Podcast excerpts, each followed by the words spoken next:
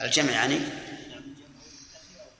معلوم تأخير الصلاة على وقتها محرم لكن دلت السنة. هذا ما عاد إذا دلت السنة على على ذلك ما عاد معلوم لأنه مباح هذا وقد تأخيرها لسببه يقتضي جواز التأخير هذا مباح. أصلا ما دخل به التحريم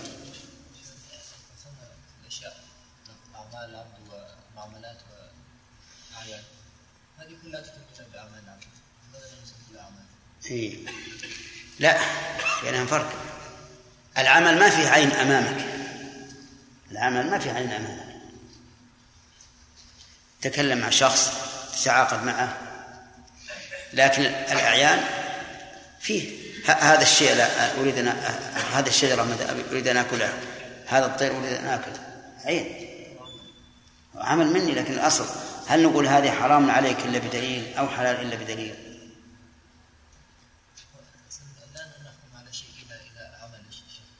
هو أصل العمل يتعلق بهذا لكن الآن هذه العين هي حرام ولا ولا حلال؟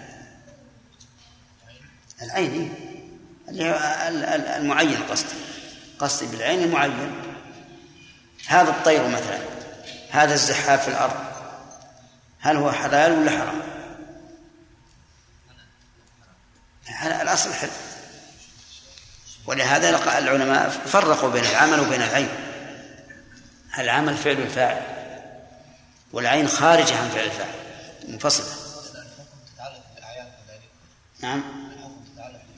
قد لا يتعلق بالأعيان وقد لا يتعلق بها القول والعمل أحيانا يكون آه، في شيء يعقد عليه كالعقود مثلا تعقد على المبيع وعلى الثمن. أحيانا لا يكون قول معاملات فيما بينكم كلام فيما بينكم. لا الميت بنفسه حرام. إي نعم نفسه. نفسه حرام نعم. كيف تعرف ان الشيء هذا محرم ما يعرف هذا ما في ضابط لكن يعرف بالتتبع. يعرف بالتتبع. لا. لا لا ما ما احصل لكن بالتتبع يقدر يحصل الإنسان بالتتبع. نعم. ما معنى انفكاك إيش؟ إنفكاك الجهة أن يكون حرم لشيء غير الشيء الثاني. مثلا انفكاك الجهة. إذا توضأ بماء مغصوب على قول الراجح فالتحريم ليس هو للوضوء. التحريم لإتلاف هذا المغصوب على صاحبه سواء بوضوء أو بإراقة أو بشرب أو بغيره. بخلاف ما لو قيل لك لا تتوضأ بهذا الماء المغصوب فصار النهي عن عن ذات العبادة عن نفس الفعل. نعم. من اللي ما اللي ما سأل اللي ما سأل. نعم. الشيخ هذا البيت وما نهى عنه من التعبد أو غيره أفسده لا تردد نعم. يعني هذا صيغة النحي لا تردد وهي صيغة لا لا ترددي صيغة المصدر وهي صيغة لا تردد. هذا صيغة الم... لا المصدر تردد بالضم.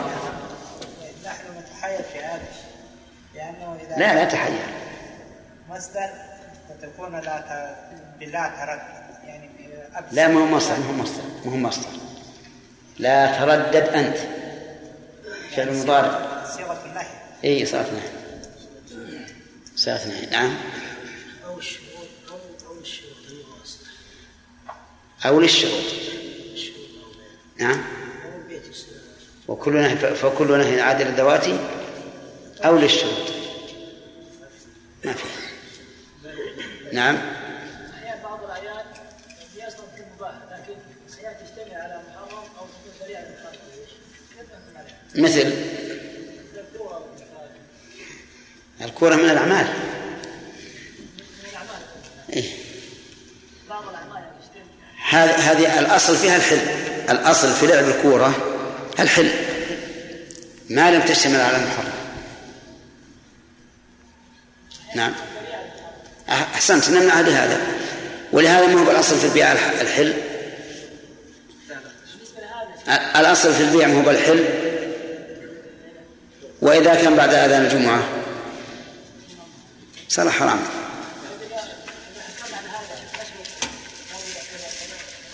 اي لا بس نتكلم عن عن عن الشيء من حد من حد ذاته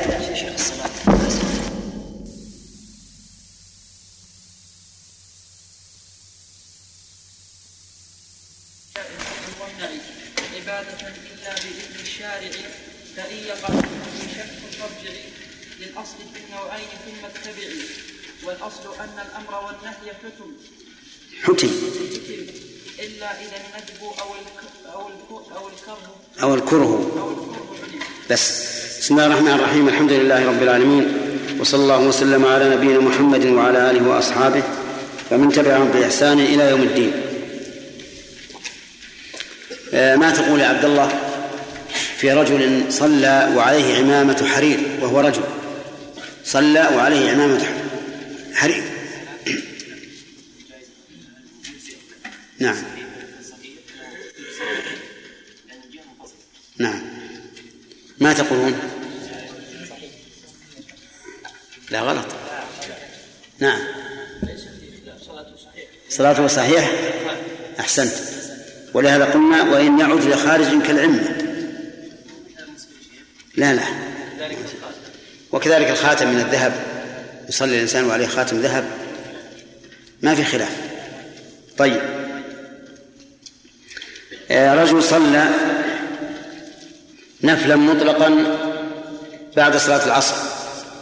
قيد الوقت. نعم.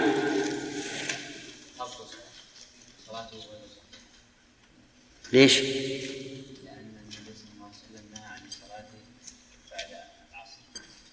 والنهي عاد لذات العبادة. أحسنت. طيب. آه خليل رجل حج بمال مغصوب.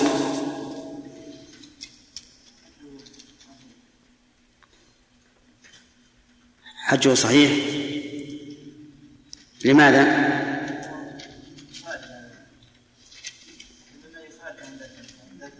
أنه يعود إلى أمر خارج عن ذات العبادة. تمام. طيب.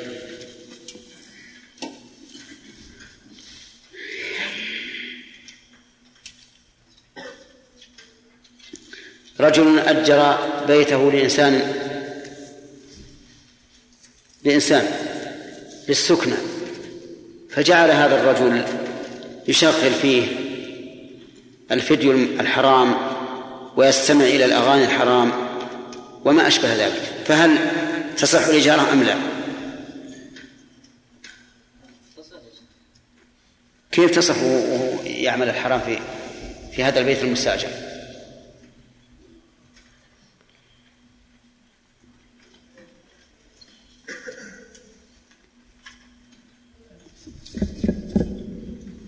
نعم.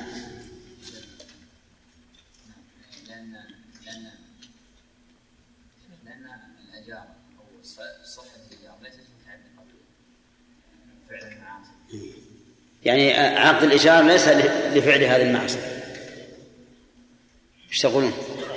صحيح؟ طيب. رجل آخر يا زكي أجر دكانه لحلاق يحلق اللحى. وآخر أجره لحلاق يحلق الرؤوس ولكنه حلق فيه اللحى أي العقدين يصح؟ وأي العقدين يبطل؟ يصح العقدان. فهم السؤال زين؟ ها؟ ما فهمت السؤال. إذن العذر خبر محذوف للعلم به. العقد الثاني ولا يصح ما هو العقد الثاني؟ العقد أن أجره بحلق الرؤوس ولكنه حلق فيه اللحى نعم. لأن الأصل وذاك؟ على ماذا تقولون؟ صحيح. الذي استأجر الدكان ليحلق الرؤوس هذا عقده حرام باطل؟ لا قصدي نعم ليحلق اللحى. ليحلق اللحى. عقده باطل محرم لأنه داخل في قوله تعالى ولا تعاون على الإثم والعدوان والثاني صحيح لأنه عقده لفعل مباح لكن فعل فيه محرم طيب. رجل سافر يا هداية الله سافر ونزل بلدا فوجد فيه والعياذ بالله البغايا ففعل الزنا. هل يباح له القصر؟ لا. لا يباح. ليش؟ يعني ما فهمت يعني يجوز له الزنا ولا؟ لا يسأل ما يسأل عنه. هل يجوز له القصر؟ قصر الصلاة؟ لا يجوز يعني ما يتعلق هذا بحكم القصر. يجوز. يشتغلون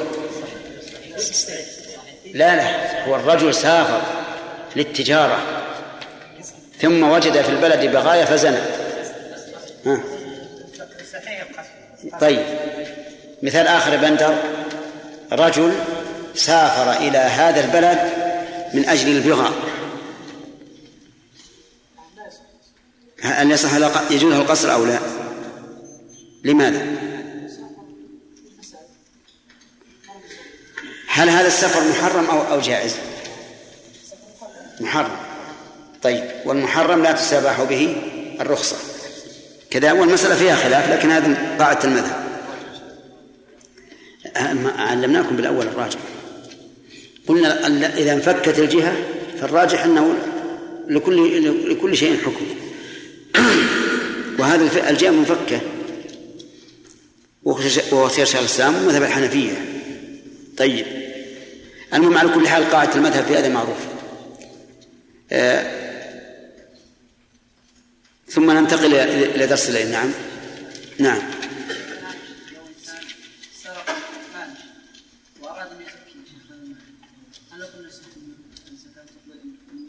بس ما ملكه هل هو مالكه؟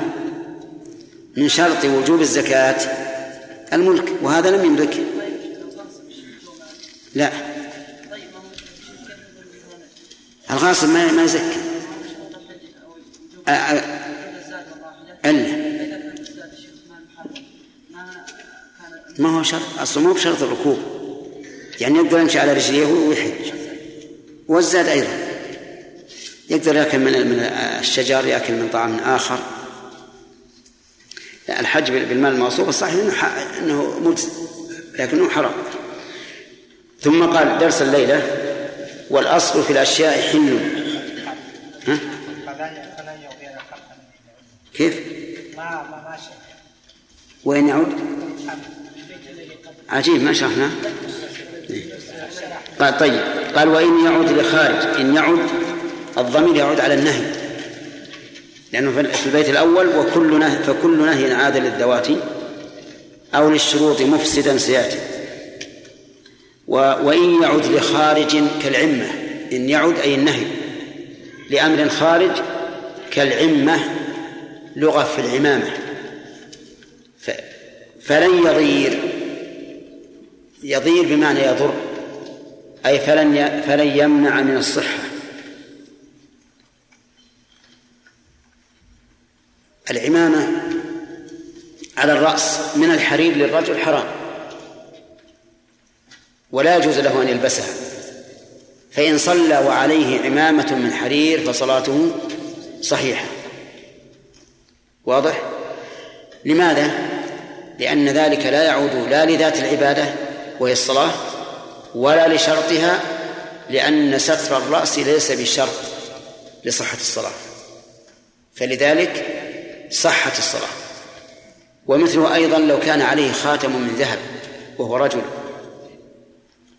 فإن صلاته تصح قولا واحدا لأن لأن لبس الخاتم ليس شرطا لصحة الصلاة فهو لأمر خارج. ومثل ذلك لو لبس قلادة من ذهب فإن صلاته تصح. لأن القلادة ليست شرطا لصحة الصلاة فلم يكن النهي عائدا لا لذات الصلاة ولا لشرط الصلاة. طيب إذا القاعدة أن ما عاد للخارج فإنه لا يضر تصح الصلاة. وذلك لانفكاك الجهة. جهة هذه غير جهة هذه. ثم قال فلن يضير فافهمن العلة. هذا أمر بأن يفهم الطالب العلة. ليس المراد العلة هنا في هذه المسألة فقط بل في جميع مسائل الفقه. لأن فهم العلل توجب فوائد. الفائدة الأولى أن الإنسان يعرف سمو الشريعة الإسلامية وأنه لم يشرع فيها شيء إلا لسبب يقتضيه. وجميع المسائل الحكمية معللة. كل المسائل الحكمية معللة. لكن تارة تكون العلة معلومة وتارة تكون العلة مجهولة وتارة يعلمها بعض الناس ويجهلها بعض الناس وتارة تكون فوق مستوى العقول. لكننا نعلم أن الله لم يشرعها إلا إلا لحكمة. وقد اضطرد عند الفقهاء رحمهم الله تسمية ما كان مجهول العلة تعبديا يقول هذا تعبدي فمثلا قالوا إن نقض الوضوء بأكل لحم الإبل تعبدي. تعبدي. لأننا لا نعقل المعنى. أي فرق بين لحم الجمل ولحم الخروف؟ لا ندري. أي فرق بين لحم الجمل ولحم الحصان أو لحم البقر؟ لا ندري. ومن العلماء من علل قال فيه علة معلومة وهي أن الإبل فيها نوع من الشيطنة والكبرياء والأنفة ولهذا يكون الراعي لها دائما ذا كبر وأنفة وغطرسة. كما قال النبي عليه الصلاة والسلام الغلظة والجفاء في الفدادين أصحاب الإبل والسكينة في أصحاب الغنم. ثم إنه ورد في الأثر أنها خلقت من الشياطين. فلها تأثير على البدن وعلى اتجاه الإنسان وهذا الوضوء يهبط ويخفف من آثارها. ولهذا قرأت في كتاب قديما قديما ولا قديما قديما. قديما يعني لأن أنا قرأته قديما. والكتاب لبعض المعاصرين.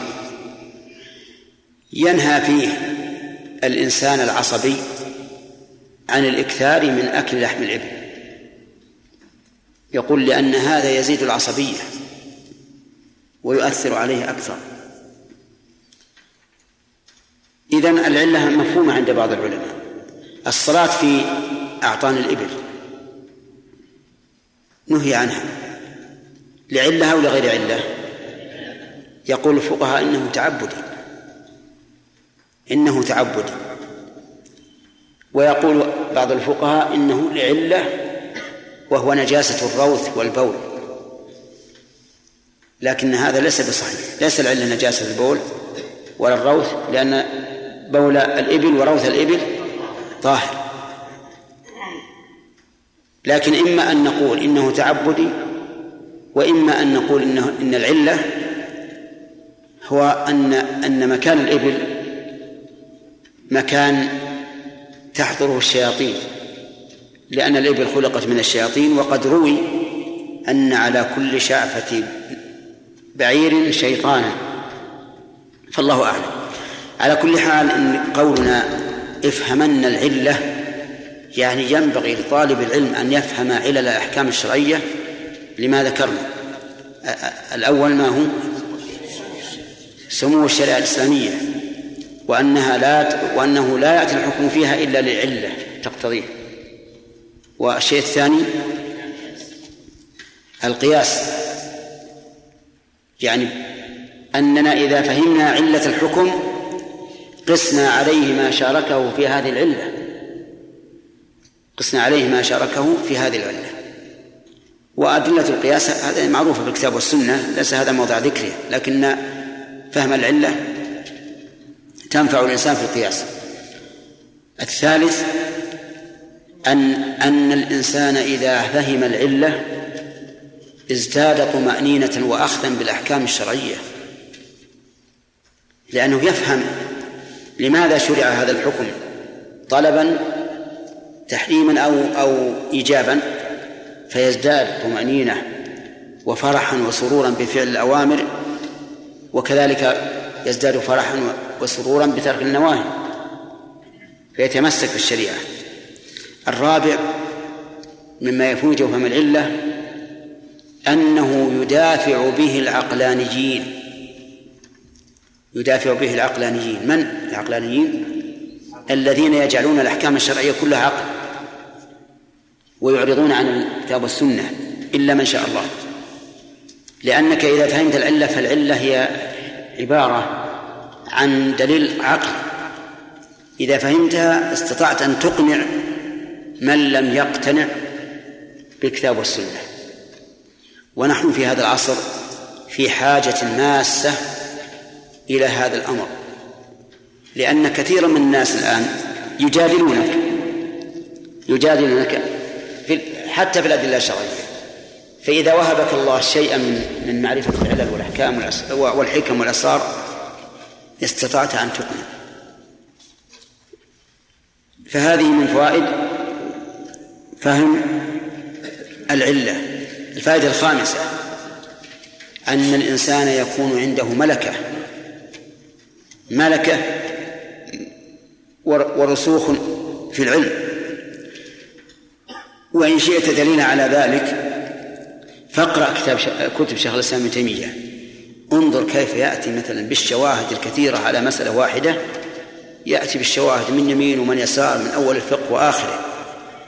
حتى تعرف مقدار رسوخ العلم في الإنسان الذي يفهم الحكم والأسرار.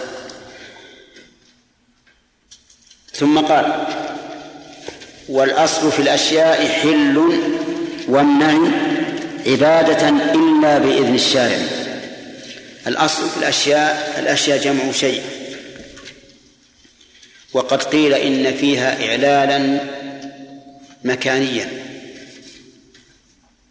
يعني نقل حرف من مكان إلى آخر.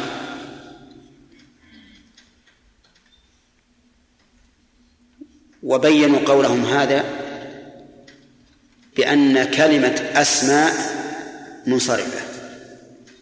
كلمة أشياء غير منصرفة مع أن الميزان واحد في الظاهر لكن قالوا أشياء أصلها شيئا شيئا ففيها ألف التأنيث الممدودة فيها ألف التأنيث الممدودة لكن نقلت الهمزة إلى أول الكلمة ولهذا لو قيل لك زن أشياء كيف تقول؟ ميزانها؟ لفعاء. لفعاء. لكن ما هي من اللفع على الخد؟ نعم. فأشياء عامة. وقد قيل إن أعم شيء كلمة إن أعم شيء كلمة شيء.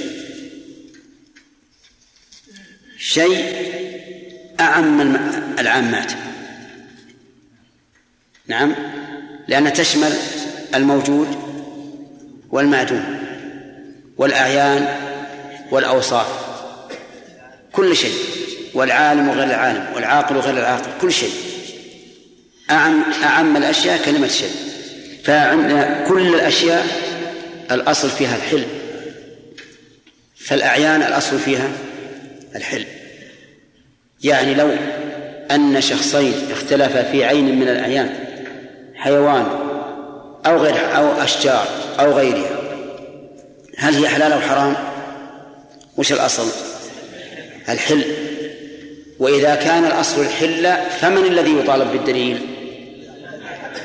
من قال بالمنع من قال بالمنع فإذا وجدنا مثلا طيرا من الطيور وأمسكناه صدناه فقال أحد من الناس هذا حرام. وقال الثاني هذا حلال. فمن المطالب بالدليل؟ الأول الذي قال إنه حرام. فإذا قال لي من قال إنه حرام أين دليلك أقول الدليل عدم الدليل. فأين دليلك أنت؟ طيب المنافع الأصل فيها أيضا الحل بمعنى أنه يحل لك أن تنتفع بالأعيان على أي وجه شئت.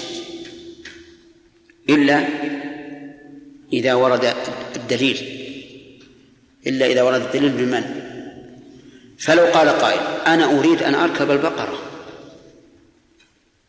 البقرة معدة للحرث والنسل والدر لكن قال أنا أريد أن أركبها. أضع عليها اشتاد وأركبها وأسافر عليها إلى مكة إلى المدينة. وش الأصل؟ الأصل الحل الأصل الحل فالأصل في جميع المنافع وجميع الأعيان الحل. الأعمال. الأصل في كل عمل غير عبادة. الأصل فيه الحل. فلو اتخذ الإنسان لعبة من اللعب وصار يعملها فجاء الشخص قال هذا حرام عليك. هذا ما كان الرسول يفعله عليه الصلاة والسلام ولا أصحابه. وش نقول؟ نقول الأصل الحل حتى يقوم دليل على المنع. إنسان اتخذ الساعة منبها يضع ساعة عنده في المنام من أجل إذا جاء الوقت الذي يريد أن يقوم تنبهه. فقال قائل من الناس لا تفعل لا تفعل. اجعل عندك ديكا ينبهك للصلاة. لأن النبي صلى الله عليه وآله وسلم كان يقوم إذا سمع صوت الصارخ يعني يعني الديك. وأما هذه الساعة فحرام. ماذا نقول له؟ نقول أين الدليل؟ الأصل الحل؟ وهل عندك دليل أن أن النبي صلى الله عليه وسلم وهو أفضل البشر وأحبهم للخير واليسر لو كان عنده مثل هذه الساعة يمنع؟ أبدا ما يمنع. طيب حين ظهر مكبر الصوت في الصلاة والخطبة قام بعض الناس وقال هذا حرام. لا يجوز. لماذا؟ قال ما كان النبي عليه الصلاة والسلام يخطب بالميكروفون ولا يصلي بالميكروفون. ماذا نقول له؟ الأصل الحل لو كان هذا موجودا في عهد الرسول عليه الصلاة والسلام لكان في حسب علمنا بشريعته ويسرها وسماحتها أنها تبيح مثل ذلك. بل هو قال للعباس عمه قال له في غزوة ثقيف وكان قوي الصوت قال له نادي في القوم. فجعل ينادي. يا أصحاب الشجرة يا أهل سورة البقرة. فرجع الناس لأن صوته قوي. أبو طلحة في خيبر أمره أن ينادي إن الله ورسوله ينهيانكم عن لحوم الحمر الأهلية فإنها رجس. عبد الله بن زيد بن عبد ربه لما رأى الأذان في المنام. قال له النبي عليه الصلاة والسلام اذهب فألقه على بلال فإنه أندى صوتا منك.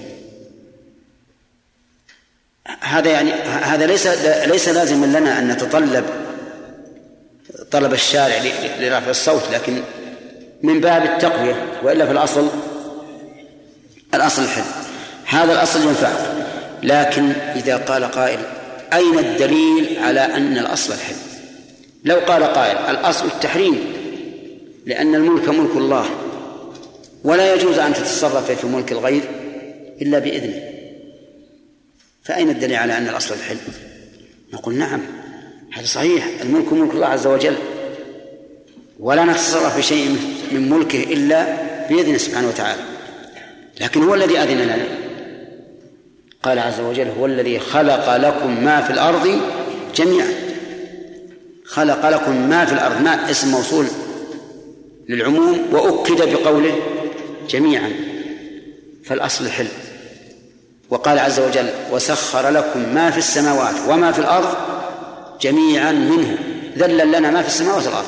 الشمس مذللة لمصالحنا القمر مذلل لمصالحنا النجوم كذلك.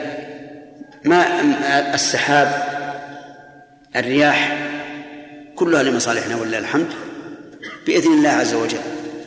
فنحن ما قلنا إن الأصل حل إلا بعد أن علمنا إذن ربنا بذلك. واضح؟ طيب فإن قال قائل أليس الله يقول قل آه الله أذن لكم أم على الله تفترون؟ قلنا بلى لكن في أي شيء؟ في نعم؟ في الشريعة. أم لهم شركاء؟ شرعوا لهم من الدين ما لم يأذن به الله. طيب العادات هل تدخل في الأشياء ولا لا؟ تدخل في الأشياء.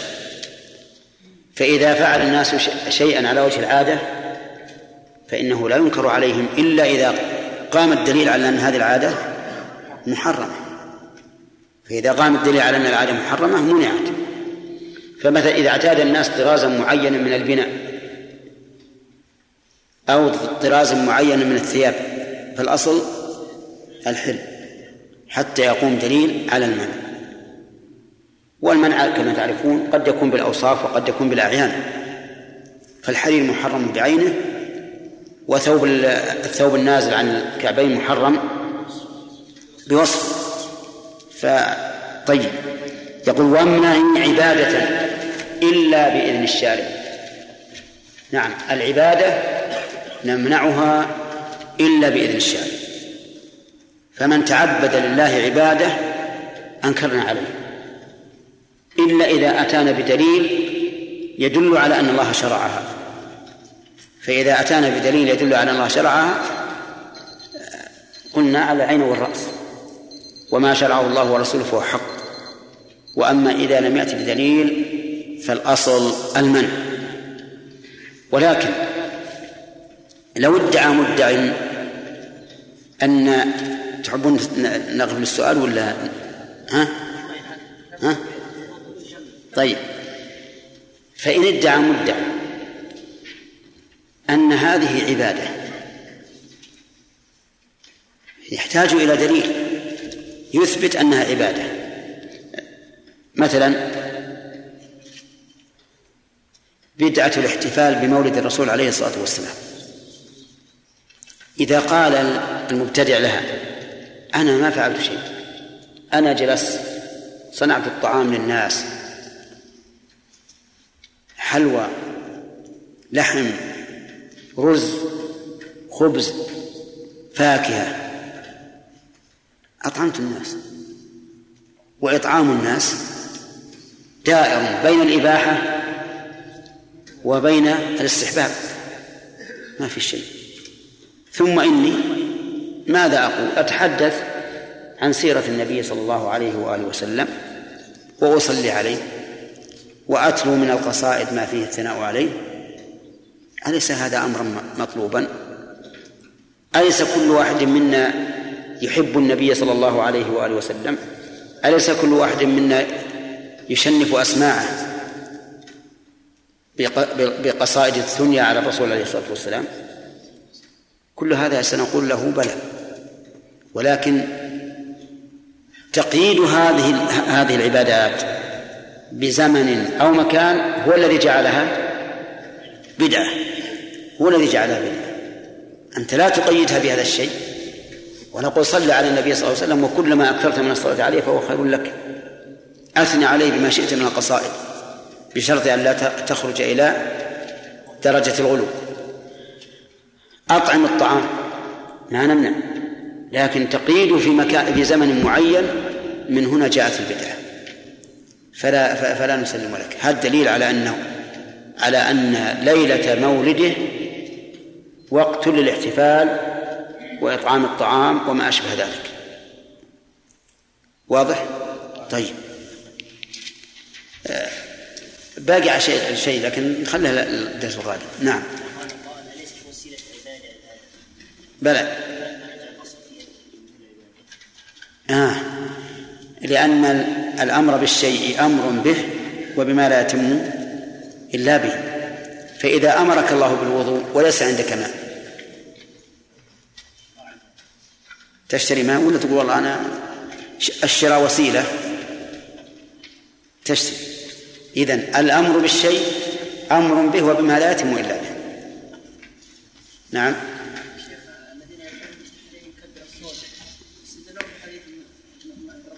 نعم. نعم نعم. قال واعطاها ما دام اي نعم. وعبد الله بن بن عبد رأى رجلا في المنام معه ناقوس. يريد أن أن يضرب بالناقوس عن الاذان ما هو معناه يؤذن بالناقوس؟ نعم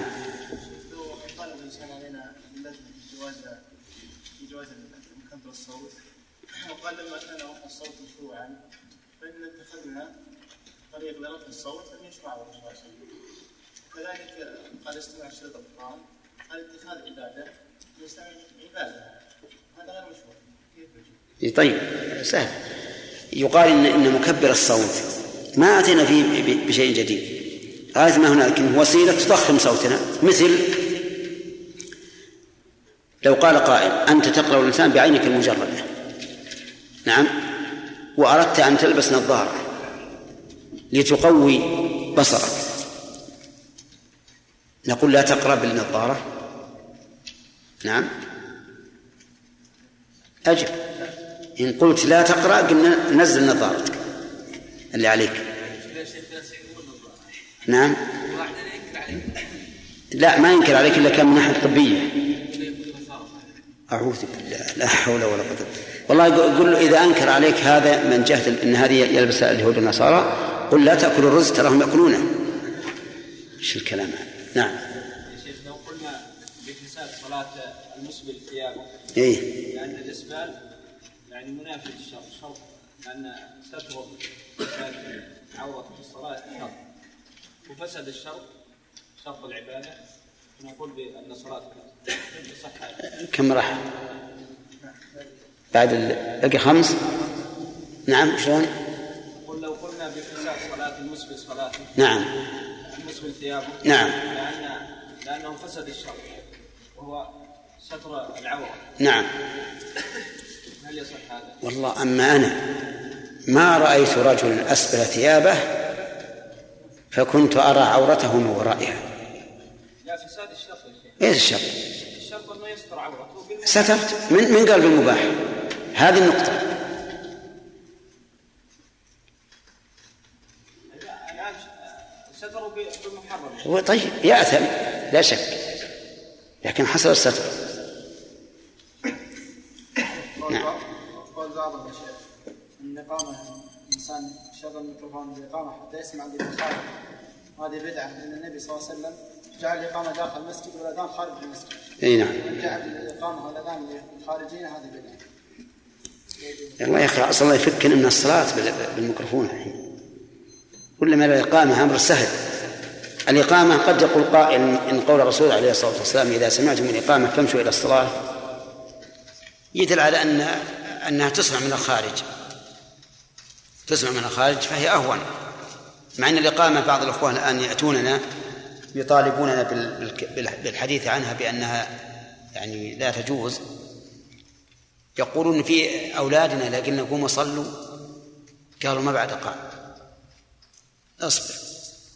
ثم إذا أقام قام وهو يتفيهق نعم تفوت الصلاة. لكن المشكلة مسألة بعض الناس يصلون في في المنارة. يعني يرفع الصوت من من المنارة للصلاة فتجد الناس يتهاونون.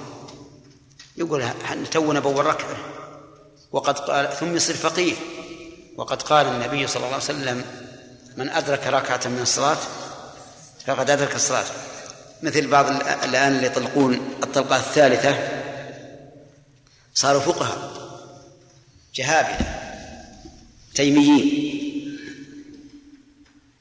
انطلق زوجته قبل عشرين سنة في طهر جامعها فيه. وقبل خمسة عشر سنة وهي حائض. وطلقها هذا العام. الطلقة الثالثة الأخيرة هذه تبينها تبينها. فجاء يقول أنا طلقت قبل عشرين سنة في طهر جامعت فيه وقبل خمسة عشر سنة في وهي حائض. والآن طلقت. ألغوا الطلقتين الأوليين واحسبوا هذه الأولى. يعني قلت تصير فقيه أنت الآن لو أنك طلق الطلقة الأولى اللي قبل عشرين سنة لو جاء رجل بعد انتهاء عدتها وتزوجها هل تخاصم وتقول هذه زوجتي؟ نعم أبدا. فالناس قبل قبل ظهور هذه الفتوى قد أخذوا أن الطلقة في الحيض والطلقة في طول الجماعة فيه طلقة شرعية يتعبدون الله بها. كيف تنقلب هذه الطلقة الشرعية؟ تنقلب الآن إلى طلقة بدعية لما ضاقت عليه الحيل ويقول الشيخ باطي رحمه الله في فتاويه إن الناس بدأوا إذا ضاقت عليهم الحيل في طلق الثلاث فكر في عقد النكاح. فقال الشاهد يشرب الدخان.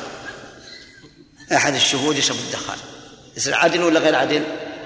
ما هو بعدل. نعم. ولا ما أشبه ذلك من الأشياء. يتحيرون فيها. ولهذا نحن طريقتنا إلى أن نطلق في ضمن جامعة به متى؟ قال قبل سنتين ثلاث خلاص. المرأة طلاقها تام. أما إذا كانت هي الآن في العدة فراجع. راجعها ولا تحسبها إي نعم. نسأل الله لنا ولكم التوفيق والسلامة. اللي غير الحرير اللي غير الحرير هل يحرم؟ اللي غير الحرير. طيب كلمة بالمحرم. ما اللي قبله؟ هذه معطوفة على اللي قبل. مبنية على ما قبلها. تدم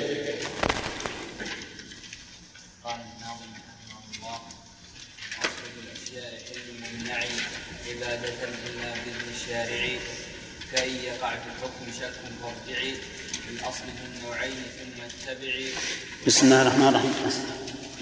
والأصل أن الأمر والنهي حكم بس. بسم الله الرحمن الرحيم. قال المؤلف رحمه الله تعالى ووفقه والأصل في الأشياء حل. وامنعي عبارة عبادة إلا بإذن الشارع. هذا البيت تضمن قاعدتين. القاعدة الأولى أن الأصل في الأشياء الحل. الأصل في الأشياء كلها الأعيان والمنافع والأعمال. الأصل فيها الحل. قال وامنعي عباد عبادة إلا بإذن الشارع.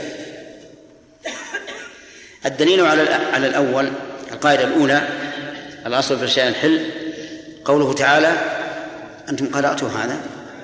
إيه.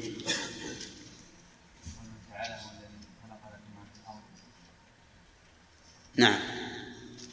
هذا دليل. هو الذي خلق لكم ما في الأرض جميعا. دليل من السنة إن الله فرض فرائض فلا تضيعوها وحد حدودا فلا تعتدوها. وسكت عن أشياء رحمة بكم غير نسيان فلا تبحثوا عنها. وكذلك جاء في الحديث ما سكت عنه فهو عفو. طيب تنازع رجلان بدر في ورق شجرة في البر فقال أحدهما هذه حرام وقال الآخر هذه حلال فمن المطالب بالدليل؟ من؟ إي نعم. لماذا؟ أحسنت. المطالب من قال إنها حرام لأن الأصل في الأشياء المباحة ومدعي الأصل ومدعي خلاف الأصل هو الذي يطالب بالدليل. طيب. آه، رجل سابق شخصا سابق شخصا على الأيدي فما تقول؟ نعم. أي نعم.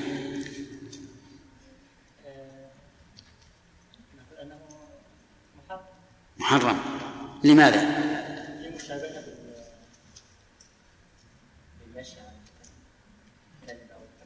لا لا لا. على الأيدي مو على الأيدي والأرجل على الأيدي وحدها. لا موجود.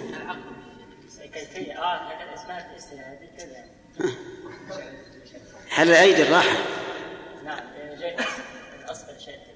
جائز لأن الأصل في الأشياء الحل طيب.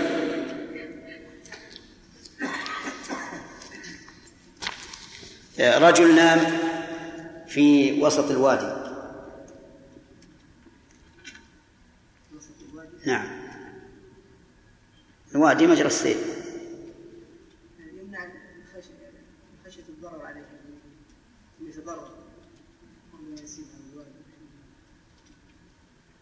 يعني إذا إذا كان في أيام الصيف ما فيه احتمال يأتي مطر. ليش؟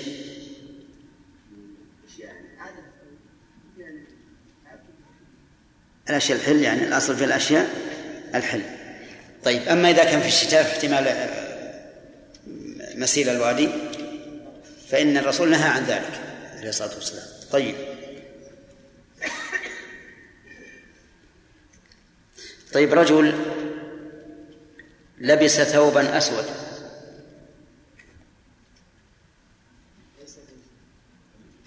ليس في شيء؟ ثوب أسود.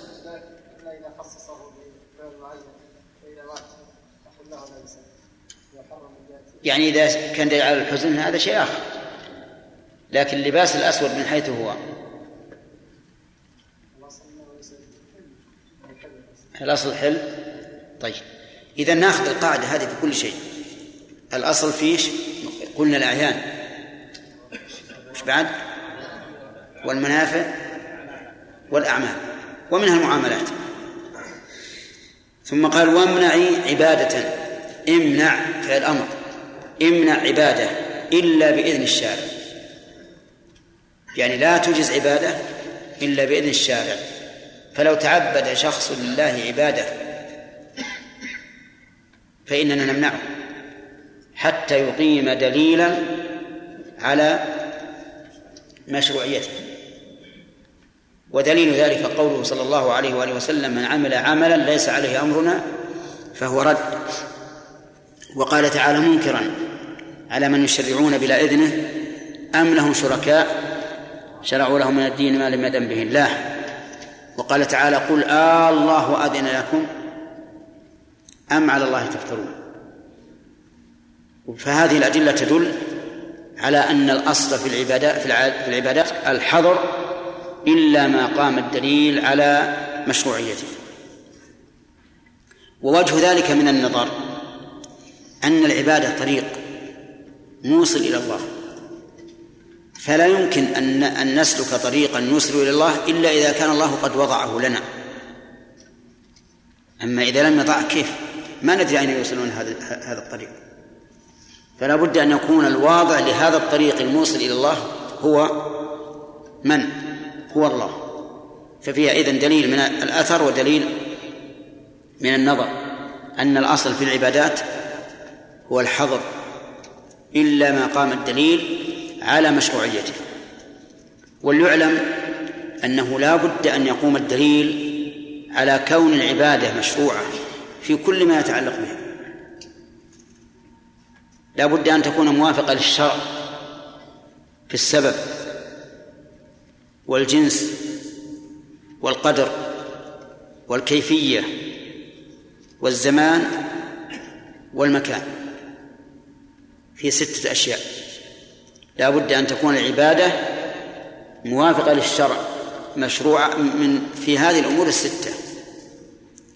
وهي السبب والجنس والقدر والكيفية والزمان والمكان.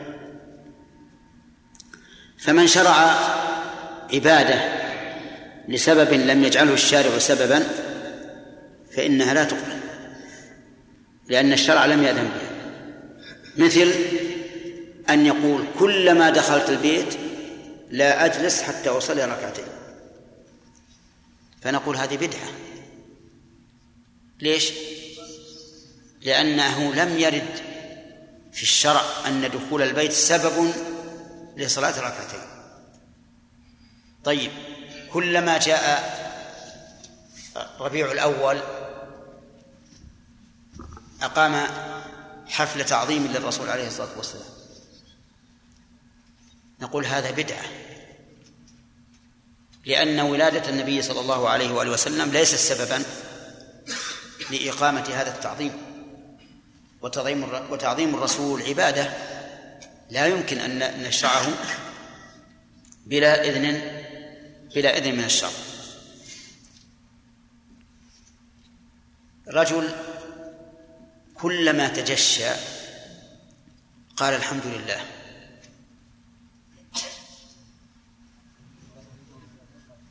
تجشى لا عطس إذا عطس فهو مشروع لكن إذا تجشى شو معنى تجشى؟ ها؟ ترع أو تدرع أو تغر. على كل حال معروفة لكم وفيها لغات. طيب. بعض الناس كلما تجشى قال الحمد لله. فنقول إن هذا بدعة. لأنه لم يرد. نعم لو فرض أن الإنسان حبس عن التجشي. يعني أصيب بمرض يمنعه من التجشي. ثم زال هذا المرض فتجشى فحينئذ يشرع أن يحمد الله لأن هذه نعمة وإذا حصلت النعمة فاحمد الله على ذلك. طيب لو قال قائل لماذا لا نحمد الله على هذا؟ أليس العطاس يحمد الله عليه؟ بلى لكن العطاس وردت به السنة وهذا لم ترد. إذا قال إن الجشاء ريح يخرج من المعدة. ولهذا نجد أن المعدة تخف وينزل الطعام. قلنا إذن احمد الله إذا إذا ضربت. وهل هو مشروع؟ نعم. لا ليس بمشروع. واضح يا جماعة؟ طيب. رجل كلما تثاءب قال أعوذ بالله من الشيطان الرجيم. ماذا نقول له؟ بدعة. بدعة. فإن قال كيف يكون بدعة وقد قال النبي صلى الله عليه وآله وسلم التثاؤب من الشيطان. وقال الله في كتابه وإما ينزغنك من الشيطان نزغ فاستعذ بالله. قلنا ليس هذا المراد ليس المراد بالنزغ هذا. المراد بالنزغ أن ينزغك لتعمل معصية أو تدع واجبا. فاستعذ بالله. أما هذا فإنه ليس نزغا ولكنه يدل على الكسل والشيطان يحب من آدم من, من بني آدم أن يكون كسلان. والدليل على هذا أن النبي صلى الله عليه وآله وسلم أمر من إيش؟ من تثاءب بأن يكظم ما استطاع فإن لم يستطع وضع, وضع يده على فيه ولم يأمره بأن يستعيذ بالله من الشيطان الرجيم. فهنا السبب موجود في عهد الرسول ولم يجعله سببا. طيب إذا لابد أن تكون العبادة موافقة للشرع في في سببها. ثانيا أن تكون موافقة للشرع في جنسها. فإن كانت من غير الجنس الذي شرعه الشرع فإنها لا تقبل لأن العبادة مبنية على التوقيف فلو ضحى شخص بفرس تساوي قيمة الناقة عشر مرات فإنه لا يجزي ليش؟ لأن الأضحية من جنس معين خاص وهي الإبل والبقر والغنم وليس منها الخير. فلا تصح التضحية بها. طيب لو ضحى بدجاجة. ها؟ لا تصح لأن جنسها غير مشروع. فإن قال قائل أليس النبي صلى الله عليه وآله وسلم قال من راح في الساعة الرابعة فكأنما قرب دجاجة؟ قلنا هذه قربة صدقة. ما هي قربة نسك؟ كما لو تصدق بوزن الدجاجة لحما. فليس بنسك. طيب إذن لا بد أن تكون موافقة للشرع في في الجنس. طيب لو أن رجلا عق ببعير. عق ببعير. هل تجزئ العقيقة؟ نعم. قال بعض العلماء لا تجزئ. لا تجزئ العقيقة ببعير. لأن الرسول عليه الصلاة والسلام عينها من من الغنم شاة. وقال بعض العلماء تجزي لكن الشاة أفضل. وإنما قال بالإجزاء لأن جنس الإبل يصح التقرب إلى الله تعالى به في النسك. فهي من الجنس الذي يعني هي باعتبار كونها نسكا جنسا واعتبار وباعتبار إبل بقر غنم تكون نوعا. فهي نوع من النسك يشملها اسم الجنس. والذين قالوا بالإجزاء يقولون إنها لا تجزئ إلا عن واحد. لا تجزئ إلا عن واحد. بينما هي في الأضحية تجزئ عن سبعة. أما في العقيقة لا تجزئ إلا عن واحد. فإذا أراد الإنسان أن يعق بإبل فعن الغلام بعيران وعن الجارية بعير واحد. هذا إذا قلنا بالإجزاء. المذهب عندنا الحنابلة أنها تجزي لكنها عن واحد والشاة أفضل. طيب. لا شك أن الشاة أفضل. لأن الإنسان يتردد في كونها تجزي الشارع عين. نعم. وش قلنا الجنس؟ القدر. لا بد أن تكون العبادة موافقة للشرع في القدر. قدر عن الكمية. فمن فمن أتى بعبادة زائدة عن القدر الذي شرعه شرعه الله ورسوله فإما أن تبطل إذا كان لا يمكن انفصال بعضها عن بعض وإما أن ينهى عما زاد. ولا تبطل. إذا كان يمكن انفصال بعضها عن بعض. فلو صلى الظهر خمسة قلنا لا تصح الصلاة إذا كان متعمدا. لماذا؟ لأنها خالفت الشرع في القدر. ولو ركع مرتين في صلاة الظهر قلنا لا تصح. لأنه خالف الشرع في القدر. ولو سجد سجودا واحدا قلنا لا تصح لأنه خالف الشرع في القدر. ولو صلى الظهر ثلاثا قلنا لا تصح لأنه خالف الشرع في القدر. فلا بد أن تطابق الشرع في القدر ثم إن زاد أو نقص فإن كان لا ينفصل بعضه عن بعض بطلت. وإن كان ينفصل بعضه عن بعض لم تبطل لكن ينهى عن الزائد. مثال ذلك لو أنه سبح سبح أربعين وحمد أربعين وكبر أربعين.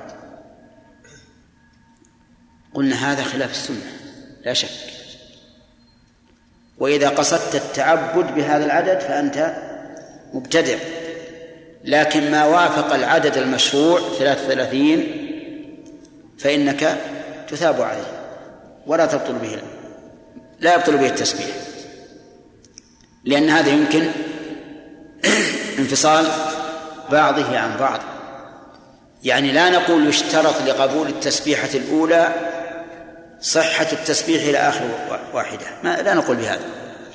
لكن نقول في الصلاة يشترط لصحة الصلاة أن أن تكون شروط الصحة فيها من أولها إلى آخرها.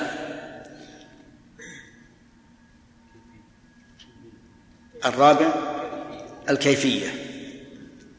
أن تكون مطابقة للشرع في كيفيتها لأن الكيفية بالحقيقة تدخل في في صلب العبادة. فإن خالف في الكيفية لم تصح العبادة. لو أتى بأجزائه ما تصح. فلو سجد ثم ركع لم تصح صلاته. ولو بدأ بغسل الرجلين قبل الوجه لم يصح غسل الرجلين. ولو أنه طاف على الكعبة جاعلا الكعبة عن يمينه لم يصح طوافه. لأنه مخالف للشرع في كيفية العبادة. الخامس الزمان. فإن أتى بها في غير زمانها المحدد فإن كان قبله لم تصح بالاتفاق. وإن كان بعده لعذر صحت. وإن كان لغير عذر فقيل تصح مع الإثم وقيل لا تصح وهو الصحيح. هذا التفصيل فيما إذا أخرجت العبادة عن عن وقتها. إن كان قبله لم تصح بالاتفاق. لأن سبب الوجوب لم يوجد. وإن كان بعده لعذر صحت إن كانت مما يقضى. وإن كان بعده لغير عذر لم تصح. على القول الصحيح وقيل تصح مع الإثم. مثال ذلك رجل صلى الظهر قبل زوال الشمس. معتقدا أن الشمس قد زالت ثم تبين أنها لم تزل. فماذا نقول؟ لا تجزئ لكن تصح نفلا.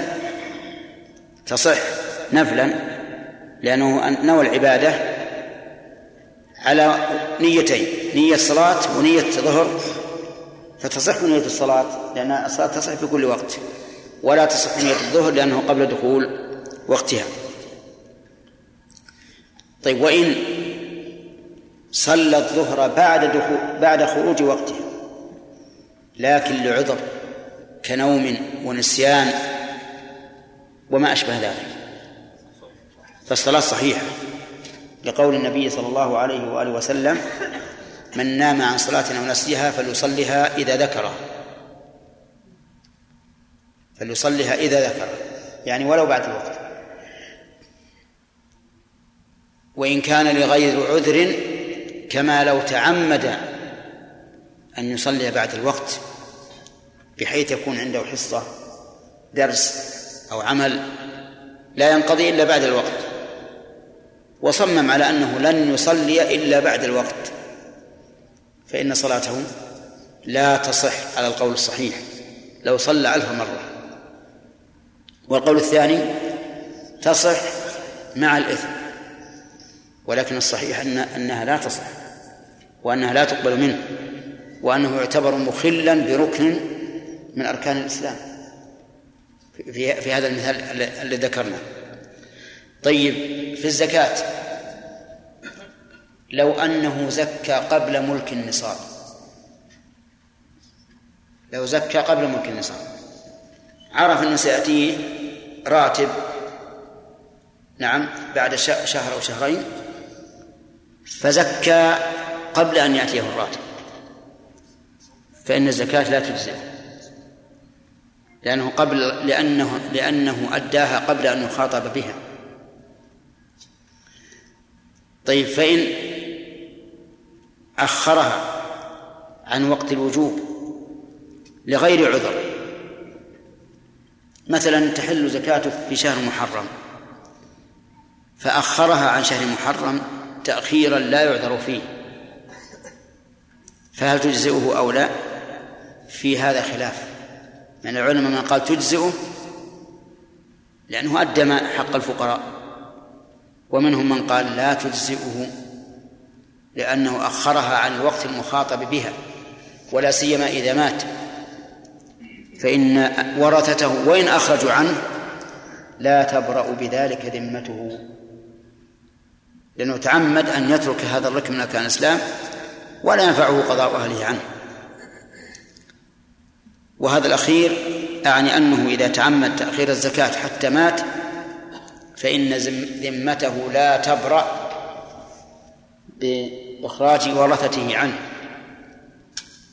نعم لو فرض أن الرجل عنده حسابات كثيرة وأخر الزكاة من أجل أن يراجع حسابه. فهنا نقول إنه يجزئ.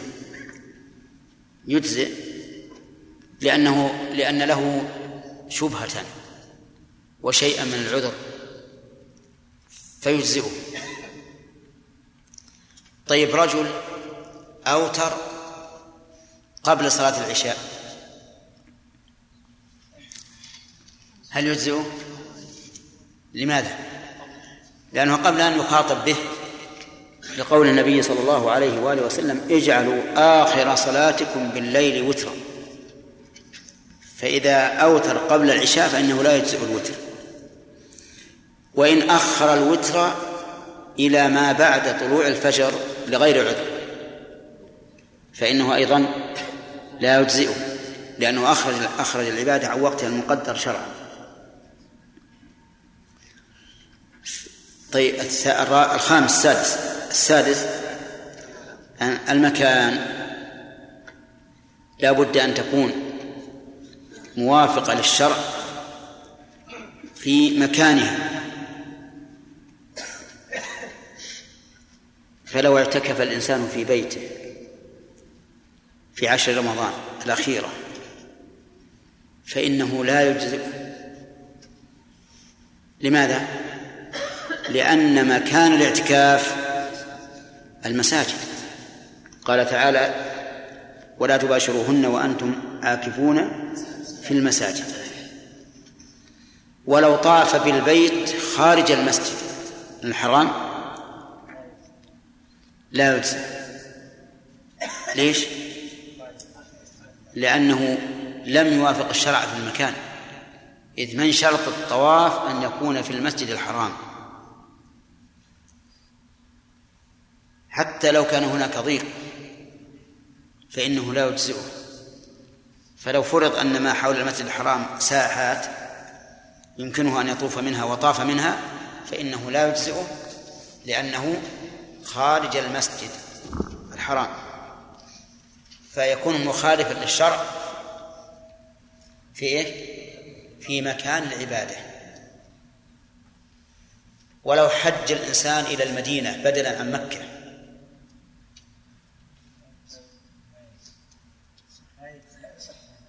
ليش؟ لم يجزه الحج لأنه مخالف في مكان العبادة فلا تجزي والخلاصة الآن أن العبادات تمنع إلا حيث أذن فيها الشرع وبناء على هذا لا بد أن تكون موافقة للشرع ومأذونا فيها من قبل الشرع في أمور ستة السبب والجنس والقدر والكيفية والزمان والمكان. وقد عرفتم الأمثلة على هذه القاعدة. فإن قال قائل هاتان القاعدتان يشكل عليهما ما قاله بعض أهل العلم أن الأصل في الأبضاع التحريم والأصل في اللحوم التحريم. الأبضاع يعني النساء. الأصل فيهن التحريم. والأصل في اللحوم التحريم. قلنا لا ترد هذه هذه القاعدة. والعلماء لا يريدون مخالفة هذه القاعدة التي ذكرنا. لكن قصدهم أن الأصل أن الأبضاع لها شروط لحلها شروط. فلا نستحلها إلا بعد أن نعرف الشروط.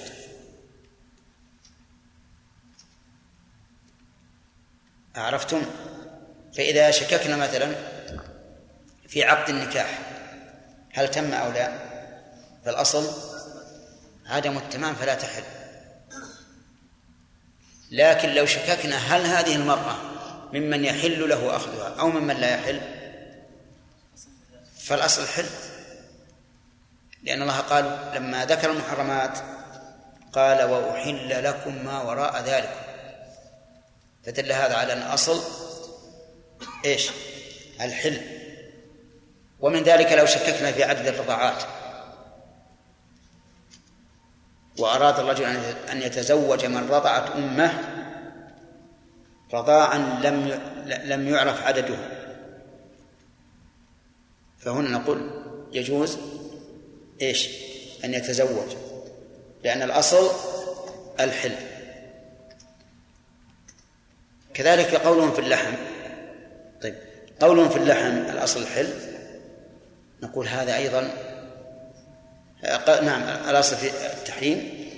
نقول هذا هذا إذا شككنا في شرط الحل. مثل أن نجد لحما من الإبل أو البقر أو الغنم وشككنا هل ذبح على الطريقة الإسلامية أو لا فالأصل التحريم حتى نعرف شرط الحل. أما لو وجدنا حيوانا ولم ندري هل هو حلال أو حرام فالأصل الحل. وما استثناه بعض العلماء في مسألة الأبضاع واللحوم فيه نظر في الواقع. لأن لأن ما استثنوه يعني أن شرط الحل لم يوجد. وهذا يشمل كل شيء حتى البيع الأصل في في في, في الأعيان. التحريم حتى أعرف أني ملكت هذه السلعة مثلا ببيع أو أو, ملكتها بإيجار أو ما أشبه ذلك. فالحاصل أن القاعدة هذه لا يرد عليها شيء. لعلكم تستشكلون أننا إذا وجدنا لحم إبل أو غنم أو بقر فإن الأصل أنه حرام حتى نعرف أنه ذكي ذكاة شرعية. لكن لنعلم جميعا أن كل فعل صدر من أهله فالأصل فيه السلامة. الأصل فيه السلامة. حتى يكون دليل على المنع.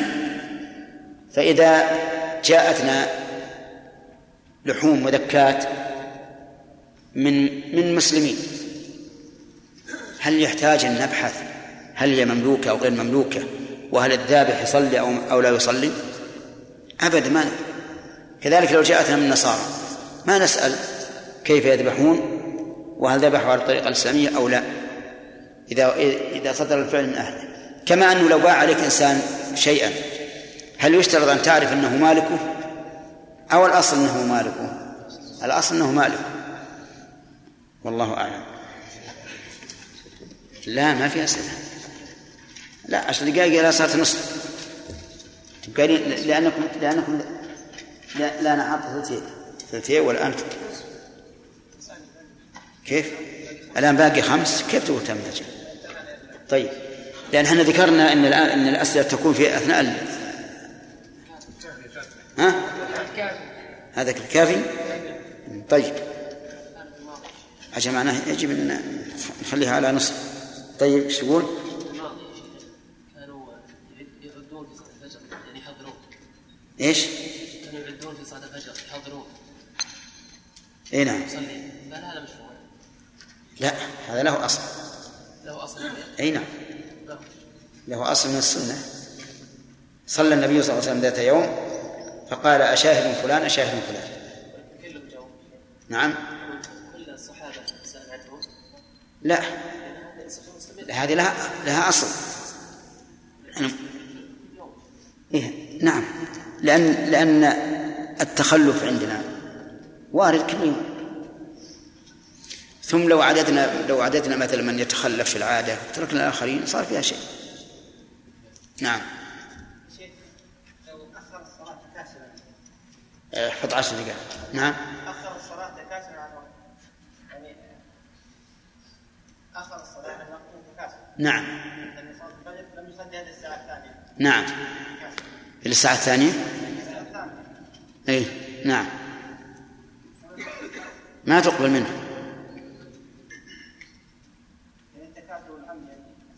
سواء هنا التكاسل هو الحمد وش الت... وش الفرق بينهم؟ أصبر لأن هذه مسألة مشكلة على بعض الناس. يحسبون التكاسل غير الحمد ما هو ال- ال- ال- المتكاسل يقول أبى أصلي الحين أصلي يقول صلي يقول الحين أصلي طلعت الشمس يا رجال قال الحين أصلي. وش هذا العمل. نعم. لا لا نقول ما هي مقولة. وث- اي ما تصلي لكن اصبر على النار. لأن لو قلنا إنها مقبولة تجرأ في اليوم الثاني على هذا لكن إذا قلنا ما تقبل منك ولا ترد ولا ويردها الله يمكن في اليوم الثاني يخاف ويصلي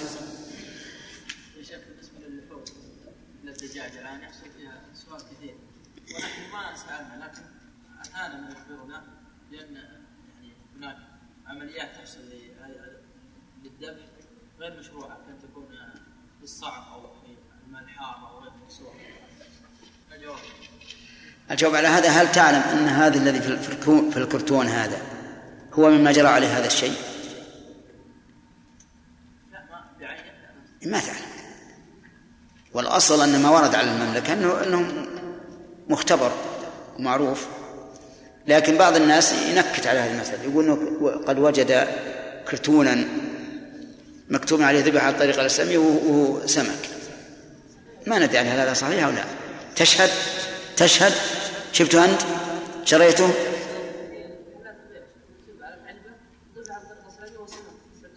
يجي هذا مفرغين هذولاك. مفرغين الدجاج وحاطين السمك. على كل حال هذا خطأ في التعبية نقول لهم السمك ما يحتاج ذبح الطريقة الإسلامية طلعوا من البحر على الطريقة الإسلامية ويكفي وهيئة كبار العلماء قبل سنتين أظن. جابوا وزير التجارة وجابوا الناس مسؤولين عن هذا الشيء. قال أبدا كل شيء ما يمكن إلا بعد بعد الاطلاع عليه. نعم. زوجات في تسبيحات وتهليلات وتكبيرات وقال أنا لم اقصد العباده وانما قصدت زيادة زيادة خير. فهو يثاب لكن لا يثاب ثواب الذكر المقيد. لأن الذكر المقيد له خاصية. إيه ثواب أكثر. ولهذا نقول اقطع مثلا القراءة لأجل إجابة المؤذن. لأن إجابة المؤذن في وقتها أفضل من قراءة من قراءة القرآن.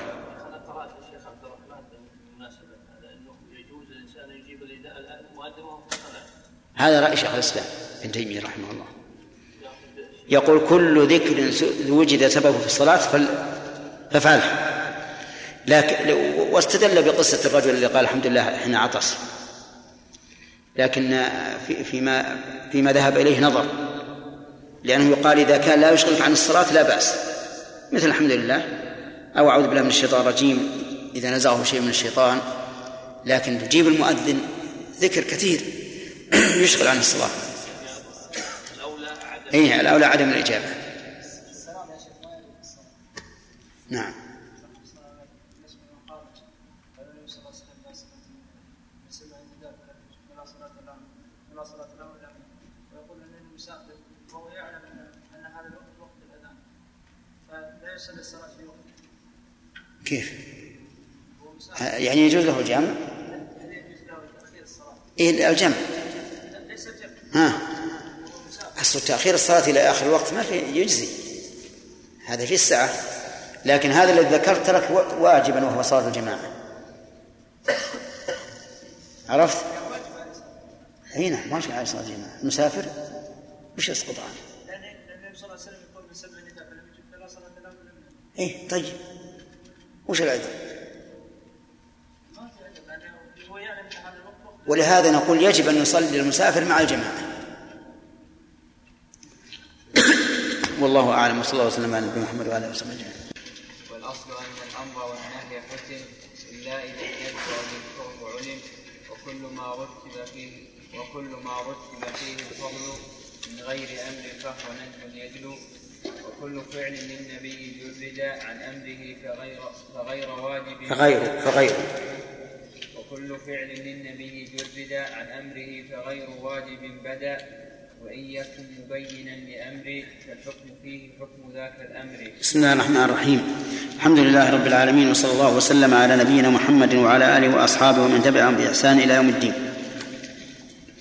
ما هو الأصل في العبادة؟ لا أين يرد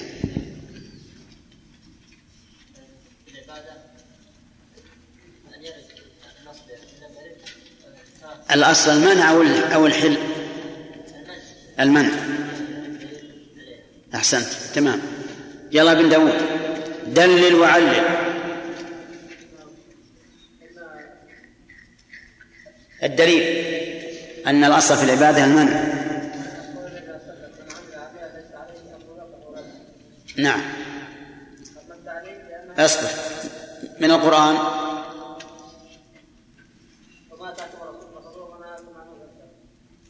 لا. نعم. أم لهم شركاء شرعوا لهم من الدين ما لم يذن به الله وهذا إنكار. هذا إنكار. طيب. عبد الله من السنة؟ هذا أتى به عبد الرحمن.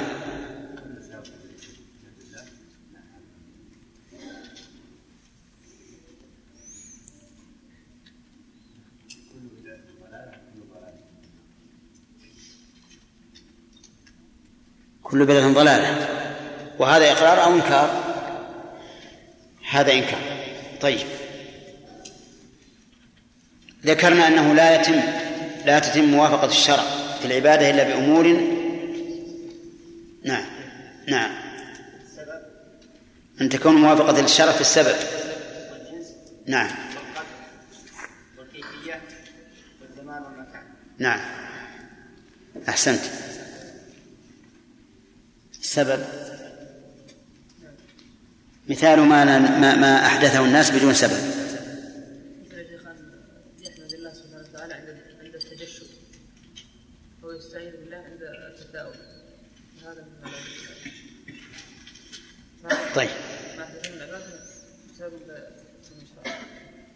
بسبب لم يكن شرعا وسببا للشرع. الزمان.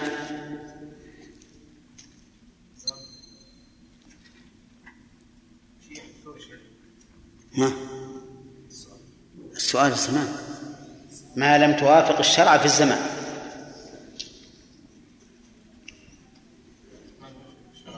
هنا. العبادة التي لم توافق الشرع في زمانها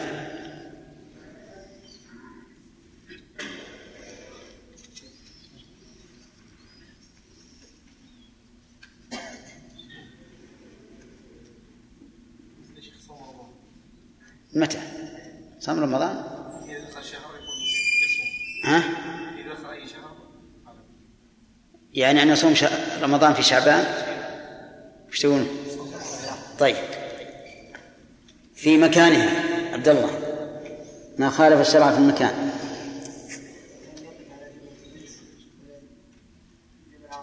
نعم. هذا مكان. طيب.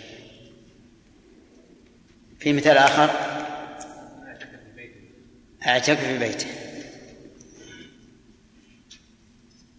الكيفية. حجاج. ما خالف الشرع في الكيفية.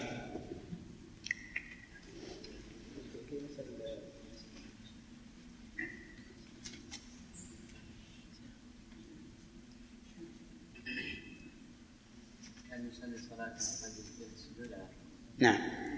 أن يصلي منكسا أو يتوضأ منكسا. صح؟ طيب. الجنس أين؟ نعم. ما خالف الشرع في الجنس.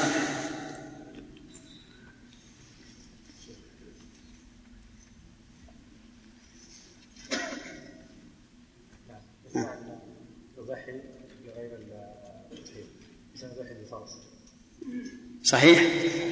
أن يضحي بفرس. لا لا لا تقبل أضحية وش بقي عندنا؟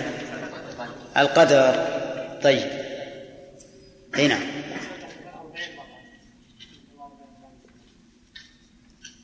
أي بس هذا يرد الزائد. نعم. صلى الرباعية خمس ركعات مثلا أو ست. فهنا لا يصح لأنه خالف الشرع في في القدر. طيب لو ركع مرتين. في الكيفية. وفي الكيفية. باعتبار الصلاة ككل في الكيفية باعتبار الركوع. لكن تقول إذا إذا ركع مرتين ما يصح. ما صلاته. ما تصح. ما هو؟ يعني يجوز يصلي الفجر يركعهم ركوعين. لا لا لا ركوع. صلاة الكسوف صح. صلاة الكسوف. طيب. تنازع رجلان في صفقة بيع محمد الشرافي فقال أحدهما البيع صحيح وقال الثاني البيع فاسد. أما وصلنا هذا. نعم. نقول الدين مع من قال بالحلف لأن الأصل في الأشياء حلف وهذه من العادات. توافقونه الأصل آه، القول مع من قال بالحل لأن الأصل في غير العبادات الحل طيب. كل شيء. لا لا من المعاملات ولا لا؟ لا غلط. من المعاملات؟ طيب نعم. تنازع رجلان في حيوان بري فقال أحدهما حلال وقال الثاني حرام. الأصل إنه حلال. طيب عندك دليل على أن الأصل إنه حلال؟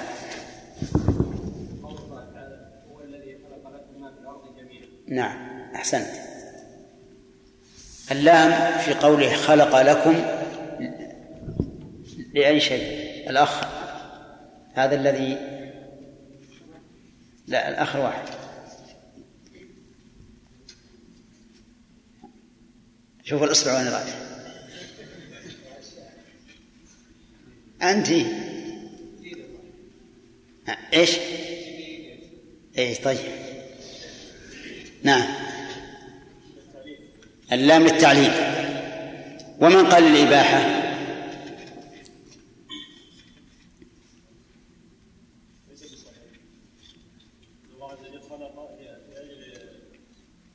أيهما أبلغ أن تكون للإباحة أو للتعليل؟ للتعليل. لأنها إذا كانت للتعليل أفادت الإباحة ولا عكس. نعم طيب. كلمة إلا بإذن الشارع. كلمة الشارع هل هي من أسماء الله؟ أو من صفاته؟ أو ما أشبه؟ أو إيش؟ من الصفات. هل يصح أن يوصف الله بأنه شارع؟ ها؟ كيف جن... كيف نقول بإذن الشارع؟ طيب هل عندك دليل على صحة وصفه بالشارع؟ بدر؟